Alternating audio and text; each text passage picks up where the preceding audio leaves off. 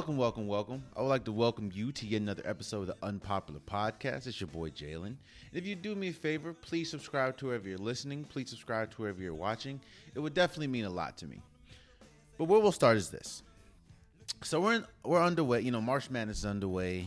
Uh, you're getting the upsets left and right, and people are saying, you know, we've never seen upsets like that. We've never seen this many higher seeds get upset. I mean, Ohio State loses to Oral Roberts, Virginia loses to Ohio. Um, what Illinois loses to Loyola Chicago. Uh, just the other day, Iowa lost to um, what they lose? Oregon, and you know people are, are wondering why are we seeing this the, this many upsets. And honestly, when you really sit back and think about it, I don't think they're really upsets at all. And and I'll say it in a standpoint like this. I understand when you look at the rankings, you know, when a, a, a one seed loses to a, what, a, a, a 16 seed or two seed loses to a, a 14, you know, I understand that. You know, I understand when you're talking about rankings that, you know, Illinois losing to a Loyola Chicago was an upset. Now, I will be I, I, will also be the first one to say that if you watch my uh, episode when I did the men's bracket, I picked Illinois to make it to the championship and ultimately win. I, know I, I've been talking about Gonzaga this entire year, but I just wanted to go on a limb. I saw what I saw from Illinois in the conference championship, and it was hard for me to not pick them, even though I should have gone my first pick because Gonzaga's looking crazy right now. Like Gonzaga looks unstoppable. But that's not why we're here. All year, I've been saying college basketball has been down. All year, I've been saying that either the top is getting closer to the bottom or the bottom is getting closer to the top. And when you look at the talent wise, yes, you still have, you know, the the Kentuckies, you still have North Carolinas, you still have Dukes, and they're gonna hold a prestige like they hold their name holds prestige. However, when you're looking at the talent on the floor, and I don't know what it is, I don't know if it's the pandemic, I don't know, you know, this, you know, last year and this year, there's a record number of of of athletes getting hitting the transport or trans transport what the world hitting the transfer portal. Uh, I don't know if it's just the the talent. I don't know, but if you look at let's let's just look at two teams. Now, now, now, again, before we go, Gonzaga is not a part of this. Okay, when you look, there's I, it, it would behoove me to look at Gonzaga and be like, oh well, they're on the same class as blank. Like, no, what I'm seeing from Gonzaga right now, and honestly, what I've seen from Gonzaga all year, they're on a class of their own. If they don't win the national championship this year, I think it's going to be one of the biggest upsets ever. Like I kind of remember I kind of remember when uh, Anthony Davis won the national championship for Kentucky.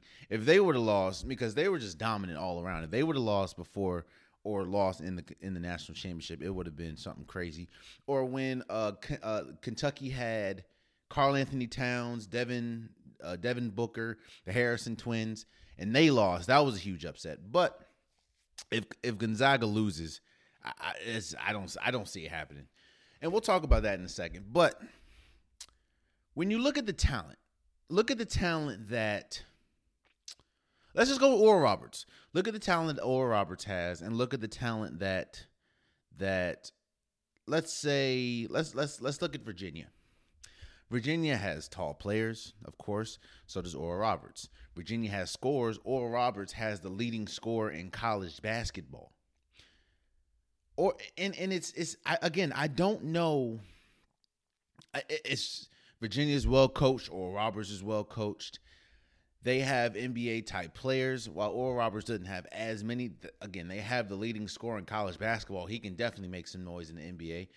I just the talent level is starting to get the the talent gap is starting to close. So when we say upsets, I don't look at it as much as upset. I look at it as much as, except for you know Illinois losing to you know Loyola Chicago, that was an upset. But I just see the talent level from the bottom team or the teams that we would consider the bottom and the teams that we would consider the top to start. They're they're starting to even out. Like we can't look at Abilene State and be like, or Abilene Christian, I'm sorry, and look at Texas and be like, well, that's a huge upset. While it was an upset in the rankings, Abilene Christian has really good players, and so does Texas. But it's like we're so bent on the rankings and we're so bent on the number, like, oh, he has a number five, so he should definitely uh, beat a number 12. Even though if you look, Loyola Chicago has the same amount of talent as a lot of most of the people in the in the conference. And it's again, I'm not saying that I'm not saying that teams aren't better. Clearly, I'm not saying that. But when you look at Iowa, there, if you now, I understand what happened with VCU uh, and their game getting canceled, so Oregon has an automatic bid up. But you can't tell me that there's a huge discrepancy between the talent that was on Iowa and the talent that was on Oregon. Like you, even though, and, and the Pac-12 is killing it. By the way, the Pac-12 has like what four teams in the in in the tournament right now, or or nine or something like that. Like and and even though the score was just out of control, you can't tell me that the talent that Kansas had this year is so much worse than the talent that was on USC. So what I'm saying is we're talking about upsets and we're talking about, you know, this is we're we're fine at least this year. I'm not saying that it won't change. I'm not saying that the blue bloods won't won't come back and just be what they usually are. I'm not saying that this is the norm, but at least for this year, we're getting parity. And it's not like outside of one team, maybe two, you know who's going to win. I mean, you don't know who's going to win going in. And that's because the talent gap is starting to close. So when you look at a Iowa losing to a Loyola Chicago, you're like, wow, Iowa, Iowa should have just destroyed them. I mean, no, uh, Illinois should have just destroyed them. No, they shouldn't have. Loyola Chicago, even though they're AC, they have the talent and they have upperclassmen. And that's a lot of things we're seeing this year also. A lot of the teams that are winning have upperclassmen, have a lot of juniors or a lot of seniors. So it's again, I'm enjoying March Madness, and it's even on the women's side. Now, the women's side is a little different. the, the women's side, all the favorites, outside of maybe one or two, all the favorites are winning. Now, we can talk about what happened with Texas A&M, uh, what two day uh, on Sunday, but you know, all the favorites are winning. All the all the teams that are supposed to be good are are, are dominating, like Kentucky. I'm not Kentucky. uh, UConn's great. Uh, Baylor destroying people. Stanford just beat somebody like damn near 50. So did uh, South Carolina. The women's side, there ain't no parity. If your number is above the other number, you going to win. But it's just on the men's side. And I've been saying this.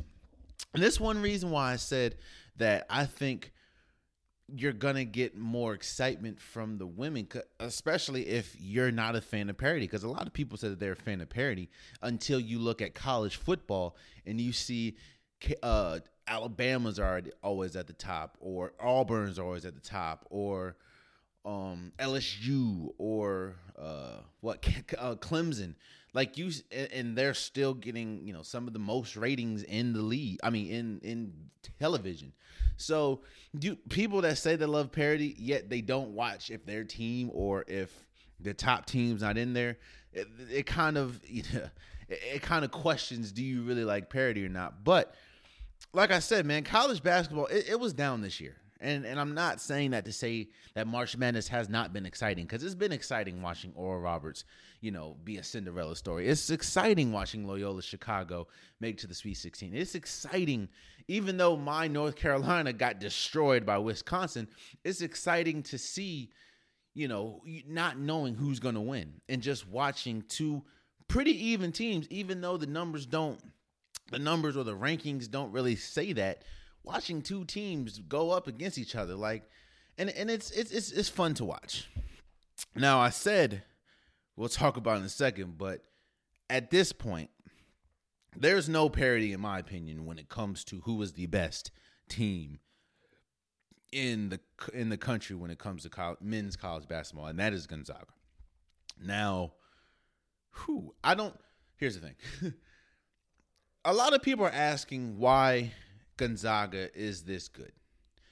We've seen Gonzaga. Hell, Gonzaga's made it to the championship, and they lost against North Carolina.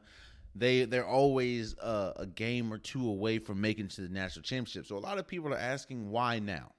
Why is it that Gonzaga is this much better now? And here's my theory. Gonzaga is used to having upperclassmen. They're used to having solid players, but one thing that you see from a lot of national champions is they'll at least have one or two NBA style players, NBA type players. And while you have a Rui Hachimura who went to Gonzaga, while you have a um what's that dude's name? Kelly Olynyk who went to North Carolina. I mean, who went to use uh, uh, Gonzaga. They don't have like a they didn't they've never really had a top tier player that is a bona fide is a bona fide bucket. Let's say that Kelly Olynyk was good and was great in college. Ruby was really good in college, but they weren't bona fide buckets. Yes, they're sound players, and Gonzaga's always had sound players. Like they've always had a time, and they've always had a uh, the, the point guard. I forgot his name, but they've never really had that player that can take them over the top. This year is different. You have Jalen Suggs, who is potentially a, a one or two overall pick in next year's in this year's draft. So you you couple that with the talent that you have, with the upperclassmen, with the size, with the execution, and you have a person that can go get you a bucket even when all else fails. That is a recipe for success. Not to mention, most of their best players outside of Jalen Suggs are upperclassmen. And they just do everything right from defense to offense to running plays to running sets to running uh, inb- inbound plays, half court traps, full court traps. Gonzaga does not have a weakness. You can say, uh, well, they don't score as good as blank. Like, like for instance, when we look at the scoring, when we look at when we look at teams that can score, I don't think Gonzaga can score as well as Alabama. I don't think Gonzaga can score as well. Let's say I don't think Gonzaga can score as well as Baylor. I don't think Gonzaga can score as well as who's still in the tournament. I don't think Gonzaga can score as well as a let's say USC. Well, no, they, they can score better than USC, but I don't think they can score better as like I said Baylor or or or Alabama. However, Alabama does not play while they play really good defense. Their defense is nowhere close to the level that Gonzaga plays. Baylor's defense is nowhere close as on the level that Gonzaga plays. We'll go back to uh, USC. USC plays like they they you cannot score in the paint with USC. USC has nothing but big bodies. However, they cannot score as good as Gonzaga. So what it is is Gonzaga is a complete team and they're really coached well. So that's why why while I think that there's a lot like this year more than any year there's parity. There's a lot more parity in college basketball because there's not there's I don't think that the talent discrepancy that you usually see from the top teams is not there anymore. And you can like I said, you can you can look at and a prime example about that is look at the game we just saw what on Sunday Oh no, Monday. The game we saw Monday, Kansas against uh, USC. Usually, Kansas is one of the top blue, like top teams that are that are always, you know, they always have the talent. They have a Thomas Robinson. They have um, Joel Embiid. They have uh, who who else did they have? Kansas. They've had they've had top play. They've had the Morris twins. They're usually ab- above the rest.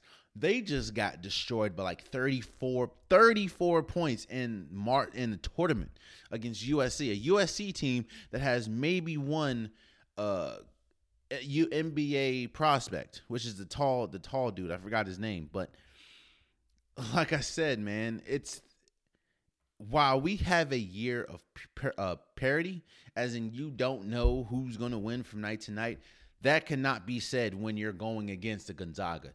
To me, Gonzaga is is better than everyone by a country mile. And yes, that's no shot to Alabama. That's no shot to Oregon. That's no shot to the team still remaining in the playoff. I mean, in the tournament.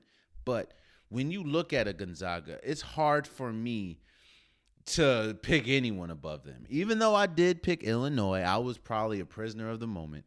But I, even though I have praised Gonzaga this entire year, seeing as though it's they're they're just above, they're just uh, above the rest.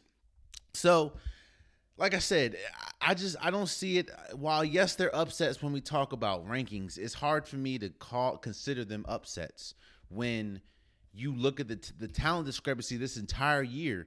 Like like I said, outside of Gonzaga has been like you look at Duke's record, you look at Kentucky's record, two teams who didn't even make it in the tournament. You look at North Carolina's record, you look at Kansas' record, compared to a Oral Roberts, compared to a Abilene Christian, compared to Ohio, compared to a Ohio State. So that's what you know. That that's that's that's that's March Madness for you. And like I said, you're really starting to you're really seeing who is a fan of parity and who's not. Because everyone says oh i'm tired of seeing clemson in the national championship. I'm tired of seeing alabama in the national championship. I'm tired of seeing what what duke and, and when we talk about basketball now duke and kentucky in the national championship. Yet and still the the I, I, like to think that the the ratings and views are at all time high at this point. Not saying that they are out time, but they're in the, they're pretty high, seeing as though you don't know who's gonna win night in night out outside of one team. So, and, and yes, I, I'm not I'm not forgetting about Baylor, but I just don't think Baylor is on the same level right now as uh, a, a uh, Gonzaga. So that's that. Let's move over to NFL. Okay, so free agency is on, and there's still multiple free agents that you know.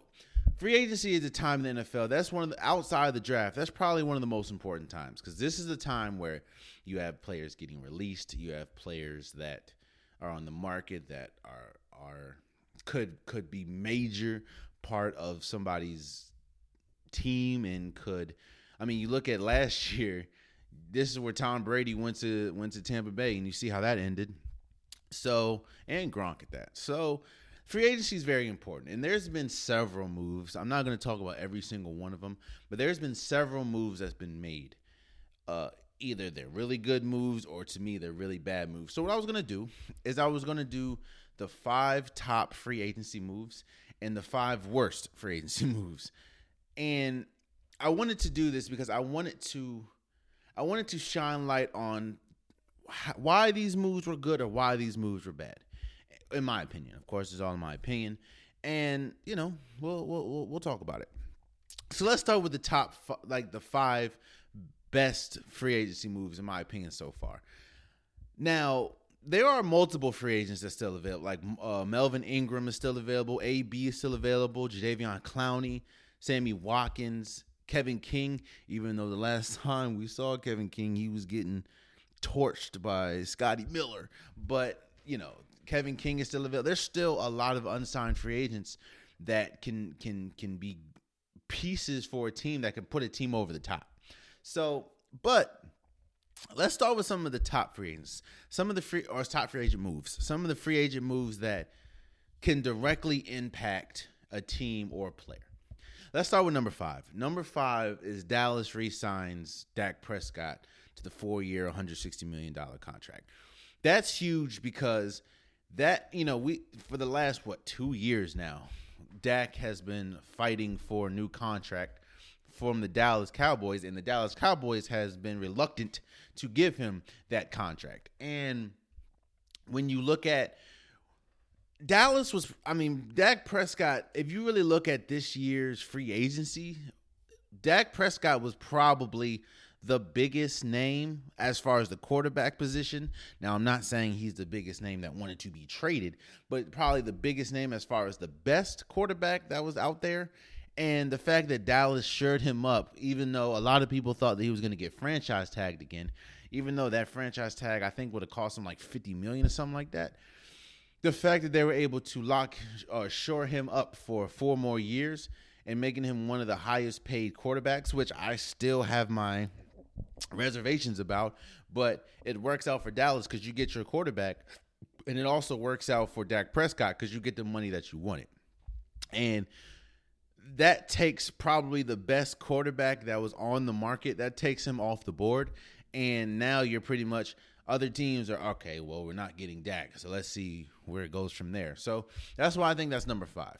I also think it's number five and not higher because man, a lot everyone pretty much knew Dak Prescott wasn't going to uh leave Dallas this year. Now, nobody we didn't know if he was going to stay another year as far as after this year if they would have franchise tagged him.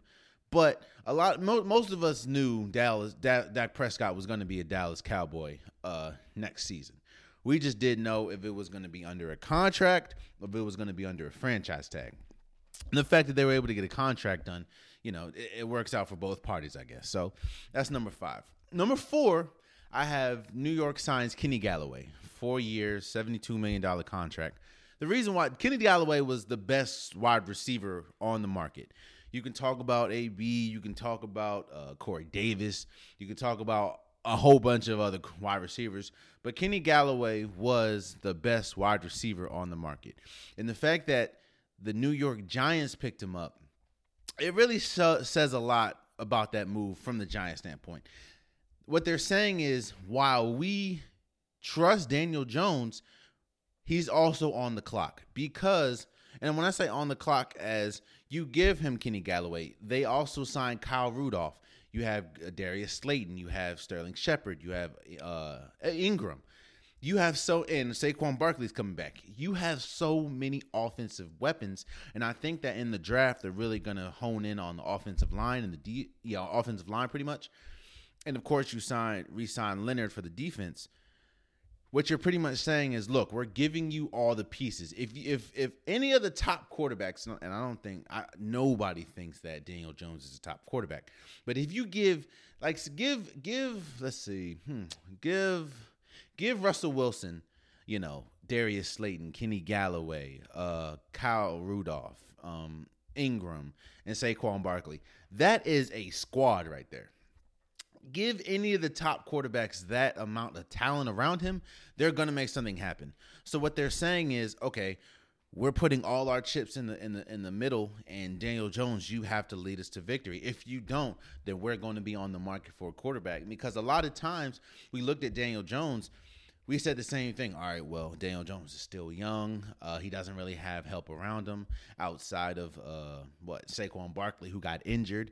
And now that you have the one of the one of the better wide wide receiver cores, make it work. And if it doesn't work, then they're they're going to be on the market.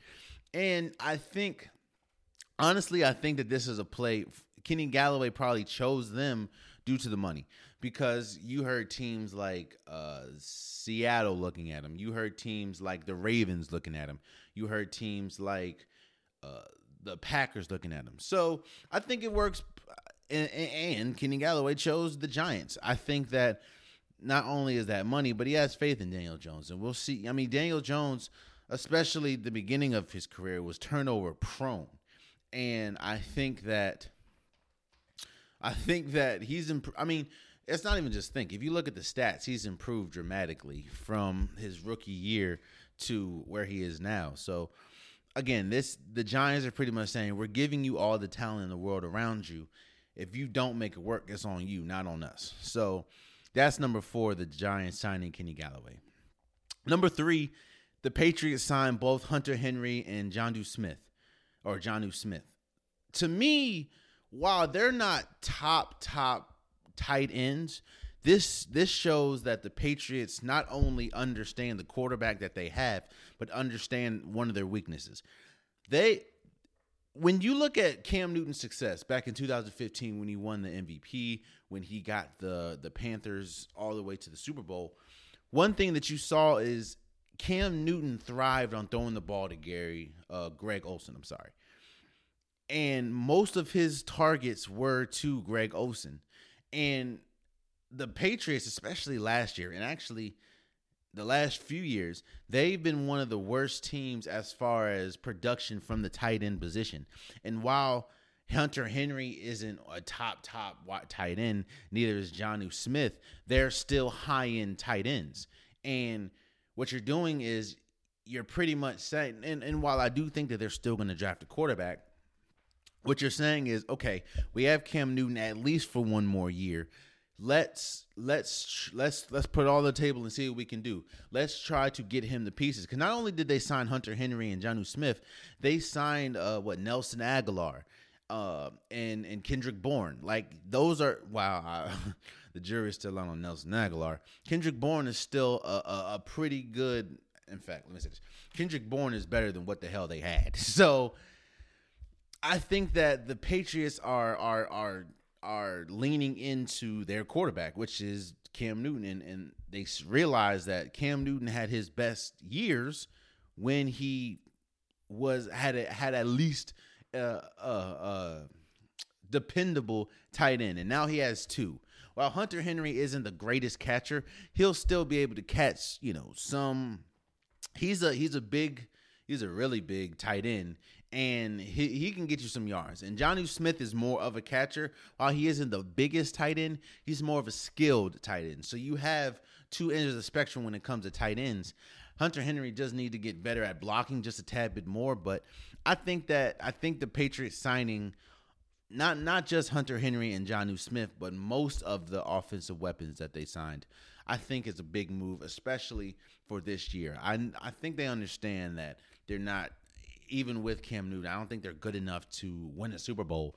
But I think that with the pieces that they have, and Cam Newton having a full a full off season that isn't rehab, a full off season of of training, and then of course the off uh, the the training camp and maybe preseason. I think that the the moves that the Patriots made will at least get them back into the playoffs. So that's that.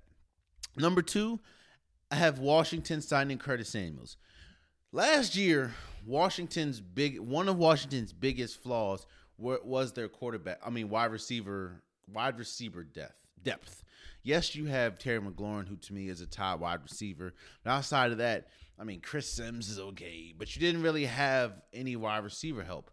Bring in Curtis Samuel, and the good thing about it is you're bringing in Curtis Samuel, and you're not asking Curtis Samuel to be a number one. Curtis Samuel is not a number one, but we already have. Oh no, let me say we. Washington already has a number one in Terry McLaurin. You're asking him to be a solid number two. And one, Curtis Samuel and Terry McLaurin played together in college. And I think that the speed as with his as well as the the burst that Curtis Samuel has, I think that that'll definitely help for Washington. While I hope that's not the only wide receiver help they go or wide receiver they go for in in in free agency because there's definitely still still some wide receivers left. I think that Curtis Samuel is one, you know, is is one of the better pickups for Washington. And that's why I have him at number two. And number one, I have the Chiefs sign Joe Thuney, the, the lineman from the Patriots. I think I mean we all saw how bad the Chiefs offensive line was in the Super Bowl. Hell, I mean, this that was the first game in his career that he started that Patrick Mahomes failed to reach the what failed to reach the end zone, and we see how many times he got sacked or rushed. And I think signing one of the top offensive linemen. Now I don't think that that solves all their problems because I did just release Jeff uh, Eric Fisher and another lineman I think signing one of the top linemen, especially one from the Patriots, and we know how good the Patriots line's always been. I think that definitely is a, is a huge step in the right direction for the Chiefs. I don't think I hope that that's not all they do because like I said, that's just one lineman and and it, it's not the entire line, but it's majority of the line. You need a little more line work, but I think Joe Tun Tun Tun Thuney uh, definitely is a huge get for the Kansas City Chiefs. So those are my top five um, top free moves. Of course, there's there's a lot more that I like. Like I like Seattle getting uh, Gabe Jackson, even though Gabe Jackson isn't the best offensive lineman, it definitely uh, helps Seattle's offensive line. I like, um, of course, J.J. Watt going to the Cardinals. We talked about that. While I don't think it was the best move, I do think it does help the Cardinals. Also like A.J. Green going to the Cardinals. I think that was a big sneaky move that that they did. So there's a lot of free agents that free agency, free agencies. there's a lot of free agent moves that I like, but to me, those were ones that stuck out. There's also a couple that stuck out that um stuck out in the worst way for me. And now I'm gonna give you my top five questionable, I'm not gonna say worst, questionable decisions as far as free agency. And let's start with number five. The Raiders signing uh Kenyon Drake.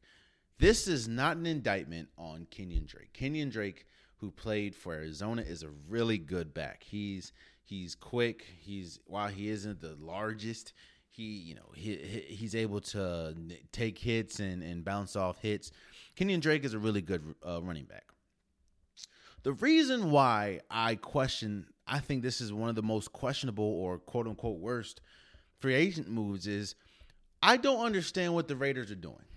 The Raiders, you trade away or release a majority of your offensive line this offseason. You also have Josh Jacobs, who is one of the top running backs in the league, even though he and he's young.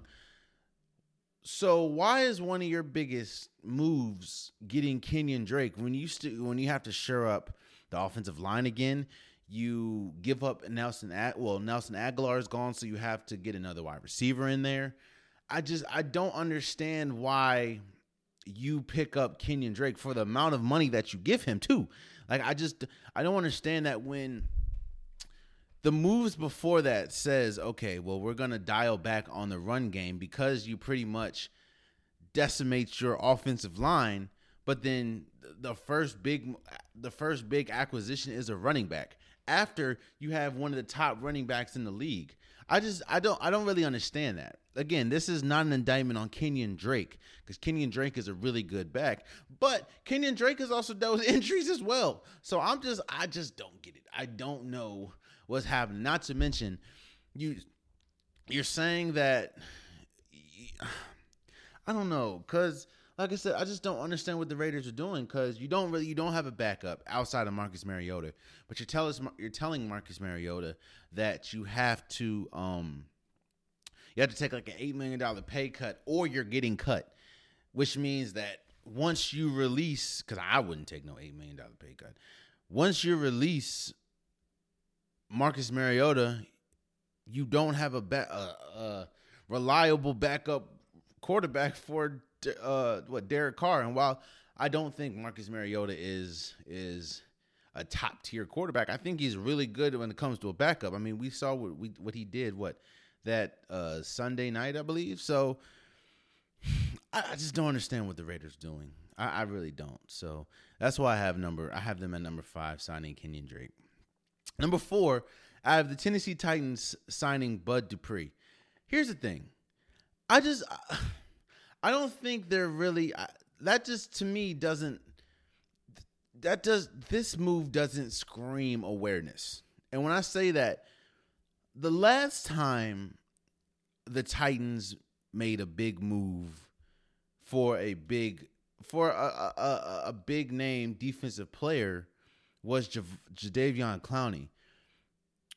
And this the the the the the similarity is they're both coming off of huge injuries, huge lower body injuries, ACLs. Like, and the fact that you saw with the production that you got, or the lack of production that you got from Jadeveon Clowney, a lot of people want to attest that to the injuries.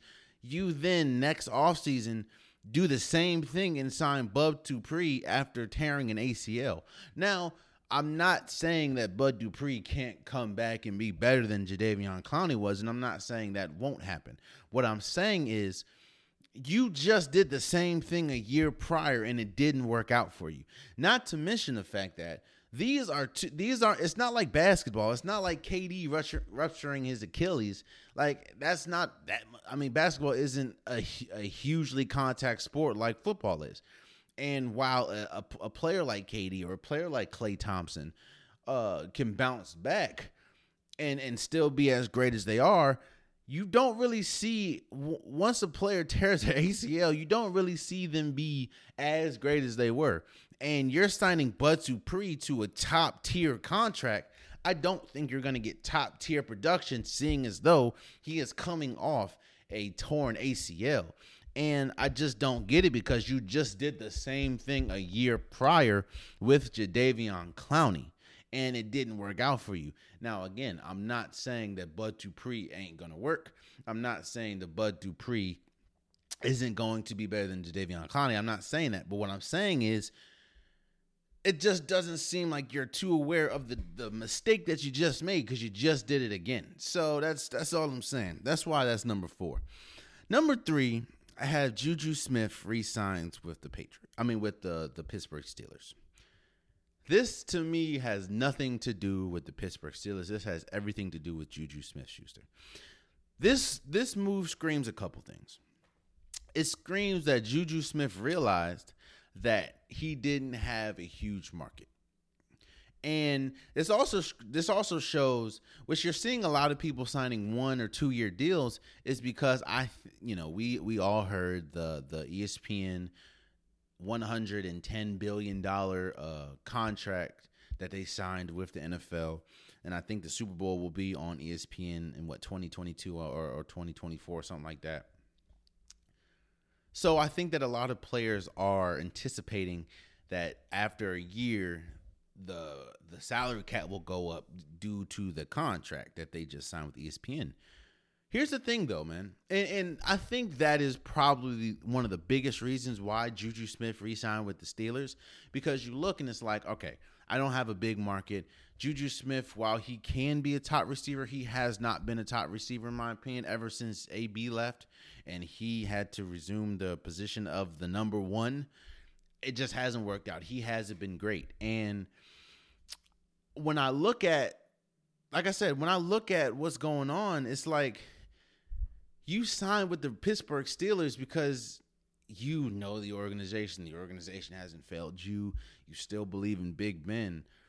And while that's cool, it just it it's head scratching when you hear about the teams that wanted Juju Smith.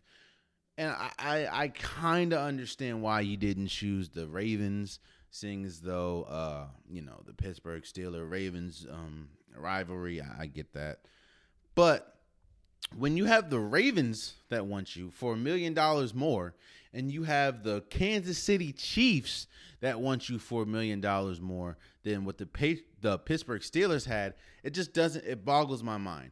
And and what what also boggles my mind is if you're anticipating that um if you're anticipating that the the cap was going to go up next year and you're going to be able to capitalize on that and get more money, why not take this year?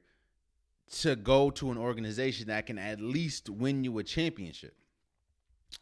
Because I think you have a, I think Juju has a better opportunity tr- making it to a, a, Super Bowl in Baltimore or Kansas City than he is at this very moment in Pittsburgh.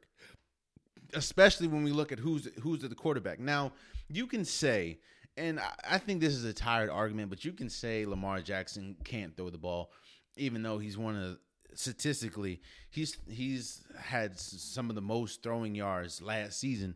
But why would you pick? And, here's the thing: you'll still be able to capitalize on that big deal a year after. It just you would be on a different team. Why would you choose Pittsburgh over Kansas City Chiefs, especially when we see what that offense and with that quarterback is doing to a with a with a Tyreek Hill, with a Travis Kelce. Hell, we saw what he did with a Sammy Watkins. Like I just or uh or Harmon. I just don't get why you would. I understand, you know, it's it's just one year and you don't want to learn a new playbook and you know you you're familiar with the organization that is the Pittsburgh Steelers, but I thought the name of the game was winning a Super Bowl. Not to mention, if you can say it was a money ploy, you would have gotten more money other places. And of course, if you're trying to capitalize on the the big payday that's supposed to be coming next season, you can capitalize on that as well. I just I just don't understand it. I mean, I understand the familiarity. It is what it is. I just I just don't understand. I just don't understand. Number two, and is is back to Washington. Washington signing Ryan Fitzpatrick. Here's the thing. All I've heard, we we all know, you know, they they released Alex Smith. We I, we understand that Washington, Washington's pro- biggest Achilles heel or biggest problem last year was their offense, was the quarterback position and the wide receiver position.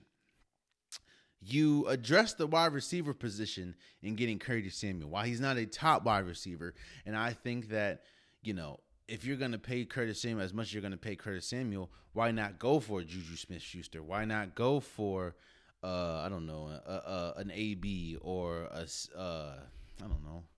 Why not go for a Corey, Corey Daniels or whatever, Corey Davis or whatever? But you, you get Corey, Corey, Curtis Samuel. I'm not upset with that. When you look at the quarterbacks, here, here's the thing. Ryan Fitzpatrick is not bad. He's not. I mean, he's had flashes.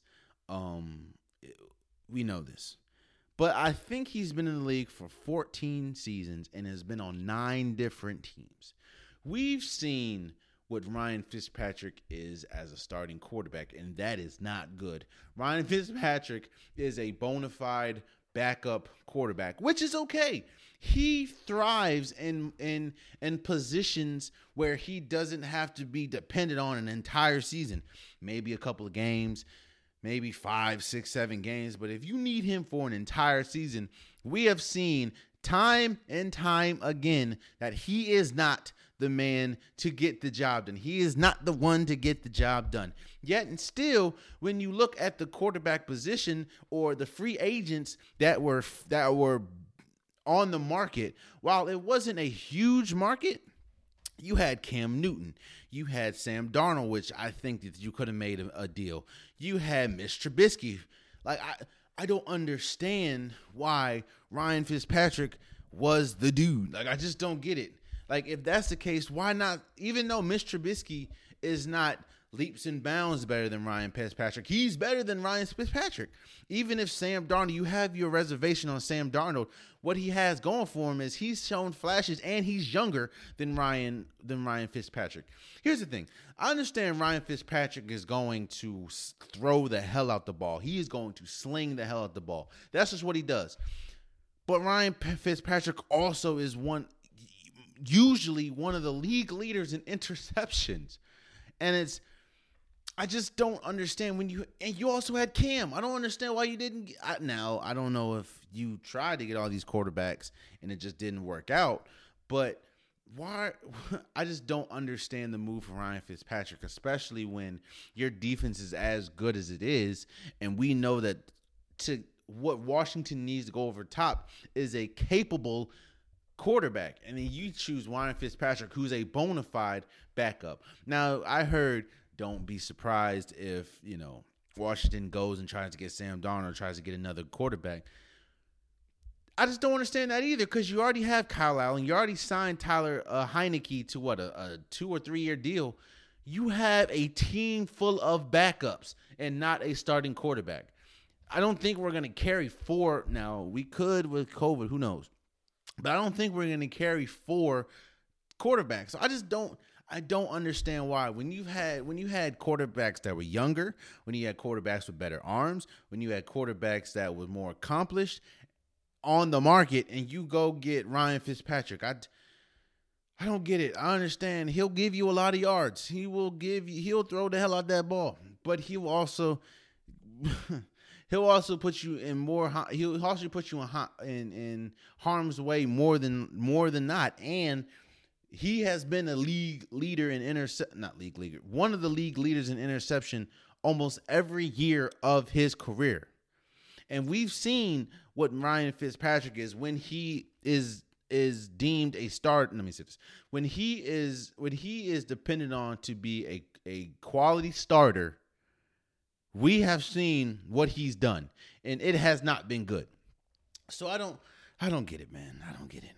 And number one, Chicago with Andy Dalton, like it just it. Mm.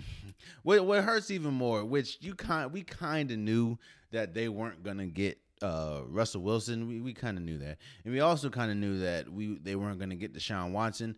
But you hype up your fan base to, you know, where you know where where you cut um Fuller, who is one of the better cornerbacks, you know, for the money wise, to say we're gonna make a huge play at Russell Wilson or we're gonna make a huge play at Deshaun, and then the story comes out and the the confirmation comes out that you signed Andy Dalton.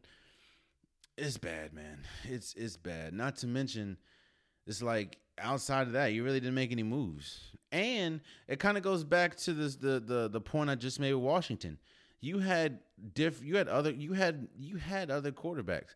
Hell, I think Mitch Trubisky starting quarterback is better than Andy Dalton. Like I, I don't understand. I just I just don't understand, man. I don't understand it. I, I just I don't understand it. I just don't understand why how now. And the thing is, a lot of these teams like Washington, like Chicago, have more caps money and they could use it for for for better players. I just I don't understand.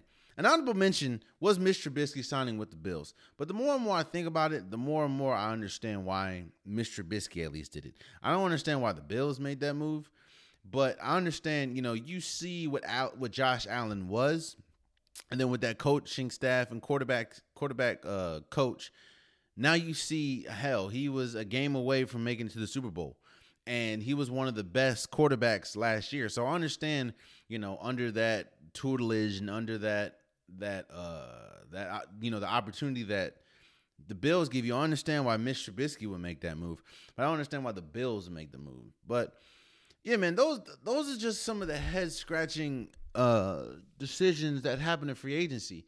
Now, free agency, of course, like I said, is not over. You have AB, you know, reports to come out saying that the the Seattle Seahawks want to sign him. Melvin Ingram still needs a new contract. I don't. I hope that I don't think the Chargers will let him out the door. Uh, Sammy Watkins, King. We there's still more moves to be done, but those are the five best and the five, I guess, worst that I wanted to highlight so far. So there's that. Let's move over to the NBA. So LeBron James, Mr. Bionic Man, best player in the world for for God knows how long, he is out with a high ankle sprain. Um and that really sucks. And it, it sucks for a lot of reasons. And we'll talk about LaMelo Ball in a second, but I don't like one. This is, I think that we're starting to see the aftermath, which I understand it was a freak play with Solomon Hill and, and going for the ball. I understand that. But we're starting to see the, I think, effects of having a shorter off season, especially for the Lakers and, and other teams, because you're starting to see injuries pile up. And, and freak injuries at that. Hell, we even saw Steph Curry with the whole tailbone thing. You know, it's it's. I think that with LeBron James being out, I mean, it, it, could hurt. I mean, it'll definitely hurt the Lakers in the in the in the immediate future, seeing as though LeBron James and Anthony Davis is still out. But you know, I think that the most important thing is getting LeBron James and Anthony Davis healthy for the playoffs. I think if they're healthy for the playoffs, then it shouldn't be a problem because, like I said, they're still top. Now, I will say this Anthony Davis, I think he needs to, I would hope that he can play a couple games before the playoffs because I think Anthony Davis has been out for so long. It's kind of like KD. I think they've been out for so long. I think that they'll need a couple games. I don't want their first games back, which uh, it could be because they're they're they're both great, uh, and and they're both you know Hall of Fame level talents, but it would be really tough for their first games to be playoff intense games. So I think you know with LeBron James being out for three to four weeks minimum is what they're saying. I, I think that this gives him time to rest because, like I said, the Lakers just came off of winning the championship and had the shortest off season than anyone. You know, and it sucks that LeBron James had to take this break due to an injury. So I just I think that the the time will do him good. And now, of course, like I said, the immediate future, it's not going to help the Lakers at all. And I think the Lakers will probably, I mean, you have to depend on Kyle Kuzma. So I think the Lakers will probably drop down to maybe, I'll say fourth to sixth in the East. I mean, in the West. But I think that if when LeBron James comes back and Anthony Davis comes back, I think they'll be okay. Um, so so yeah. Moving forward, like I said, LaMelo Ball fractures his hand and is out for the entire season. Now, this sucks, and, and, and we're seeing this with the MVP too. The the MVP and Rookie of the Year awards are being affected by injury. Because if you really look at it, the beginning of the year, you still had LaMelo Ball, but second in line and Rookie of the Year was James Wiseman. Hell, a lot of people had James Wiseman first actually in the beginning of the year, but James Wiseman gets hurt and LaMelo Ball goes up. Now you have LaMelo Ball had has had an incredible season. He's out with the out for the year due to a fractured wrist. Now you have Anthony Edwards coming up. Here's the thing. The question is, has LaMelo done enough to win the, the rookie of the year, even if he doesn't play for the rest of the season? I say no. And I say no because Anthony Edwards has been incredible as well. It'd be different if it was LaMelo Ball and then everyone else from a country mile. Like it, it would be different if that's the case. But no, Anthony De- Edwards has kind of been chomping at the bits or chomping at um LaMelo Ball's ankles for a minute as far as the MV uh, the rookie of the year race. And with LaMelo Ball being out for the rest of the season and hell last week Anthony Edwards had like a 40 point game. So I think that I just think I don't think I think LaMelo Ball has done enough to win the rookie of the year, but I think so has Anthony Edwards. And the fact that LaMelo Ball will be done playing for the rest of the year and Anthony Edwards won't, I think his stock will rise and, and unfortunately LaMelo Ball's stock will fall for the rookie of the year. And I think Anthony Edwards, if everything works at how it's been for the rest for the entire season, I think Anthony Edwards will win rookie of the year because he's he's had an incredible season. So so is LaMelo Ball, so is James Wiseman, so is uh, Tyler uh, Haliburton. Like they they've had really good seasons, but I just think with LaMelo Ball being out, it's it's it's Anthony Edwards to win. I don't think I think LaMelo Ball has done enough to win. But so has, but it, it hasn't been. He, he, it's not a far gap between one and number two, and with number one not playing, number two, which is Anthony Edwards at this point, will come up and to me win it. And like I said, it, it, it's the same thing with the MVP. For the for the longest, it was LeBron James, but then actually, if you remember the beginning of the season, it was Kevin Durant. Kevin Durant was incredible. Kevin Durant was looking like the best player. He gets injured. Then the you know the rise of Joel Embiid and and LeBron James and uh, Jokic, Joel Embiid's out for a couple weeks. Now you have LeBron James out for a couple weeks. So I, it just sucks that some of the bigger awards, which is the Rookie of the Year and MVP, are getting affected by injury. But you know, that's I guess that's the name of the game, man. So we'll just see how it we'll just see how it ends. So you know, I'm excited, uh, and I'm still gonna watch. And it doesn't take away from the fact that LaMelo is still a great player. Definitely doesn't take away from the fact that LeBron is, you know, LeBron is still gonna be LeBron. But you know, it's, it, it, it is what it is. So moving forward. Oh man, so I'm starting to see the Rockets won their first game what two nights ago out of tw- late. Let me say this: the Rockets were on a 20 game losing streak and finally beat the Raptors. What like two nights ago, and I'm starting to see what I've seen so many times from African American from the NBA and African American coaches. You the, let me just tell you what Stephen Silas has gone through this entire year. A, a week or two before you get the job, Daryl Morey uh, leaves, resigns, and goes to Philly. You get the job, head coaching job, first head coaching job. Shouts out to Stephen Silas. Russell Westbrook is traded. Then James, we know the James Harden saga. He ends up in Brooklyn. Then you get John Wall, and he, along with Christian Wood, and majority of the team deals with injury.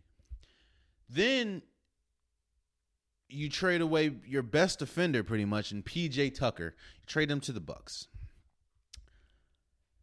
Stephen Silas has been put into a lose-lose situation, and I, I hope that this does not affect him long term, but we've seen this so many times. Like Stephen A. Smith said it best. You look at the situation that Stephen Silas was put in, like dropped in, then you look at the situation that Steve Nash was dropped in. Steve Nash, you, you get dropped into a team with Kevin Durant, Kyrie Irving, now James Harden, DeAndre Jordan. You have Mike D'Antoni uh, is your is your assistant coach.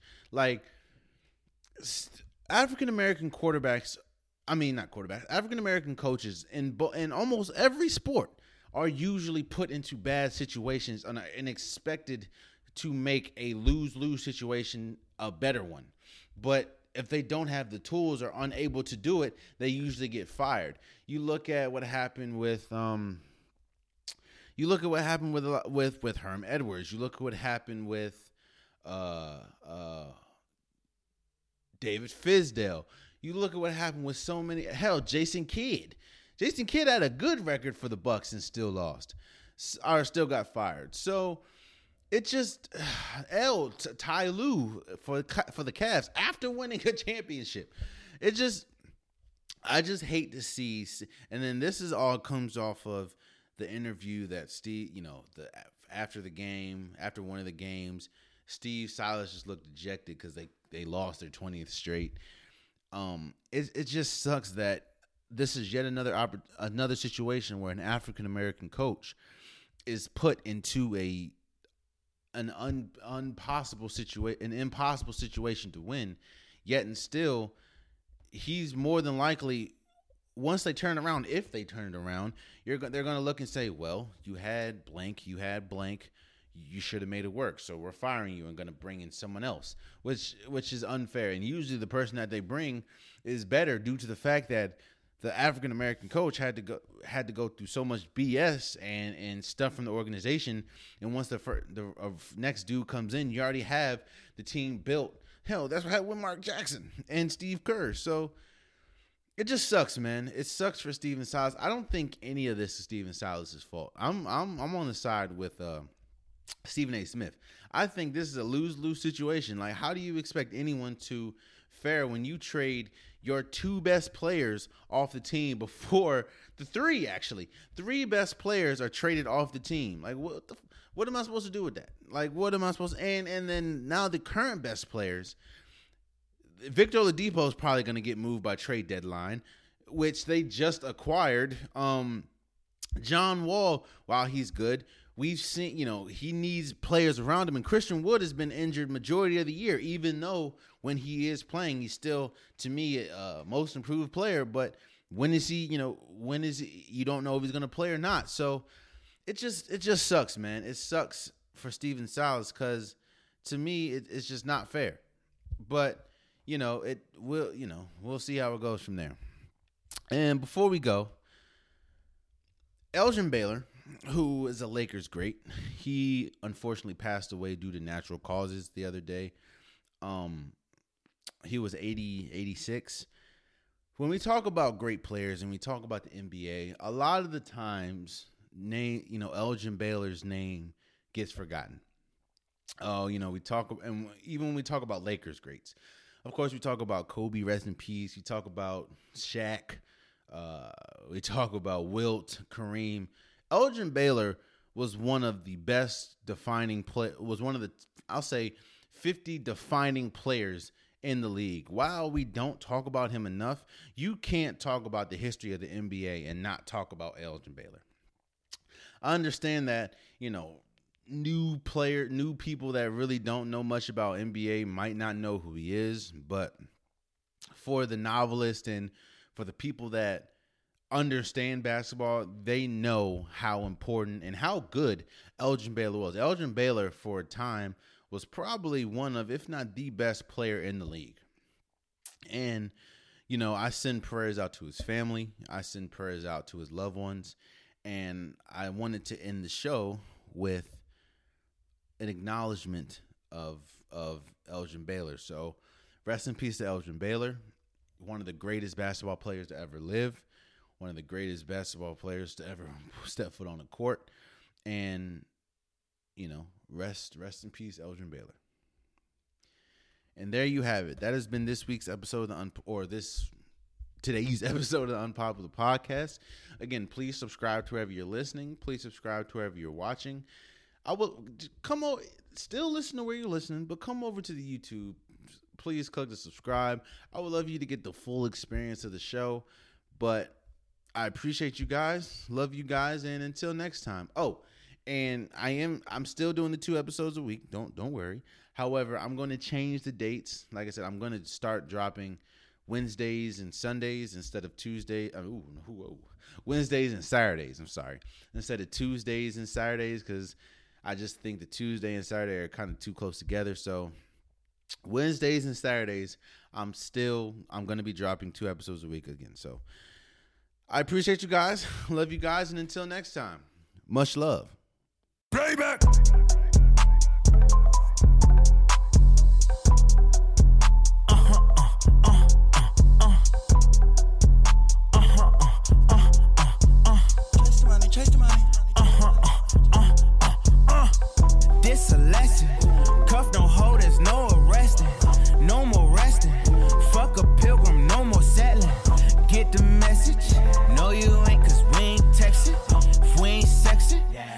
Might have to get to stepping. Just like Martin. 40k booking, that's where I'm starting.